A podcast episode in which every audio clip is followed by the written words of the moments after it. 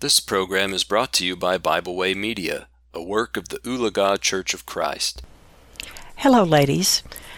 Today I'd like for us to think about how our Lord Jesus was not just the Savior of the world and all of mankind, but also a very good friend to each and every one of us.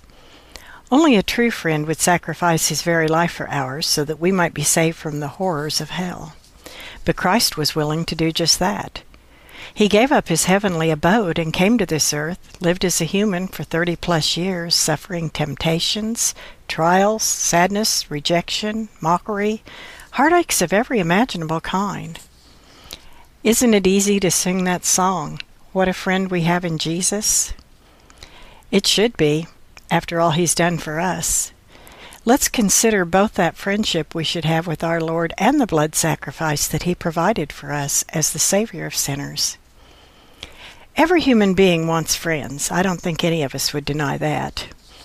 Our Heavenly Father designed us with a desire and need for the friendship of others. And we're blessed with numerous glimpses of beautiful friendships among those of old as we read through the inspired Word of God. Friendship, true friendship, is coveted by all. Solomon tells us how we can have that much to be desired friendship. A man that hath friends must show himself friendly, and there is a friend that sticketh closer than a brother. Proverbs 18:24. You see, there's a criterion for friendship. We're going to have to show ourselves friendly. In our earthly relationships, our friendships are occasionally lacking. Sometimes they're sort of lopsided, with one being bearing all the weight of the friendship. One friend may just always be there for the other, while the other one may not always reciprocate. They may be there only when it's convenient, or when it doesn't interfere with their life. That's not exactly the mark of a true friend, is it? A true friend is there through thick and thin. She's there in the good times, rejoicing with us, and in the hard times, holding our hand and sharing our tears. But real friendships go much deeper than that. Sincere friendships involve love and honesty, purity of heart, compassion. That's why our Lord is the greatest friend we have. He's the embodiment of all those characteristics. He teaches us that we must deny all ungodliness and worldly lust and live righteously, soberly and godly in this present world. Titus 2:11 through 13. He does that because he's prepared a beautiful dwelling place for his friends after we pass from this life. And he desires to spend eternity with those obedient friends. Proverbs 27:6 assures us of this. Ointment and perfume rejoice the heart, so doth the sweetness of a man's friend by hearty counsel. Friendship should be honest and sincere and compassionate. A true friend will tell you what you need to hear not just what you want to hear. Our friend Jesus will always be looking out for our best interests, counseling us to do the right things. A friend loveth at all times. Proverbs 17:17. 17. He loves us enough to keep us from the fires of hell. Faithful are the wounds of a friend, but the kisses of an enemy are deceitful. Proverbs 27:6. Sometimes it just hurts to be a true friend, one who's really concerned about another one's soul's salvation.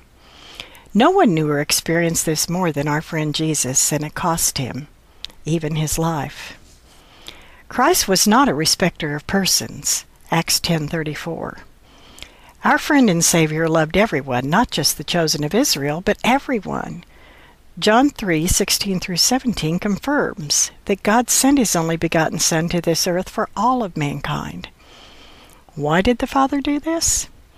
Romans 3:23 gives us that answer. For all have sinned and come short of the glory of God. Yes, every one of us who's ever lived is now alive, and those who are to come are sinners. If we say we've not sinned, then we make him a liar and his word is not in us. We have a need for a Savior, but not just any Savior, a perfect Savior for those sins. Because the wages of sin is death, but the gift of God is eternal life through Christ Jesus. Romans 6:23. Our Savior led a sinless life, so he was the only acceptable sacrifice for our sins. Hebrews 4:15. God loved us so much that he sent his Son to die for our sins. He did not want anyone to perish or be condemned. Of Jesus, it is said, who gave himself for us, that he might redeem us from all iniquity and purify unto himself a peculiar people zealous of good works. Titus 2:14. God sent Christ to be that appeasement, and he is the propitiation for our sins, and not for ours only, but also for the sins of the whole world. 1 John 2 2. Do you see that? Christ didn't die for just a select few, but for the whole world, all who would be obedient to his will and comply with his plan of salvation. Our fellowship and friendship with the Holy One is contingent upon our obedience to him and his will.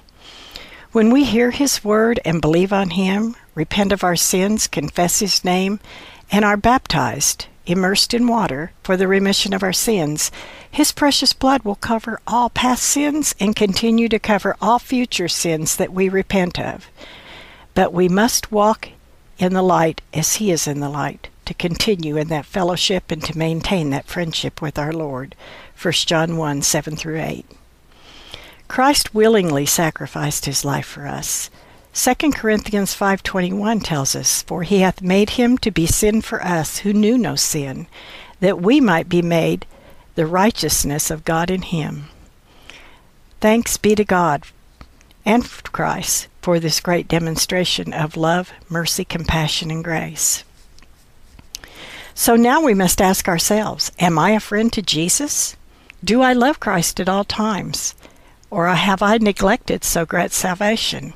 Hebrews 2 3. Do I want to be like Abraham to be called the friend of God? James 2:23.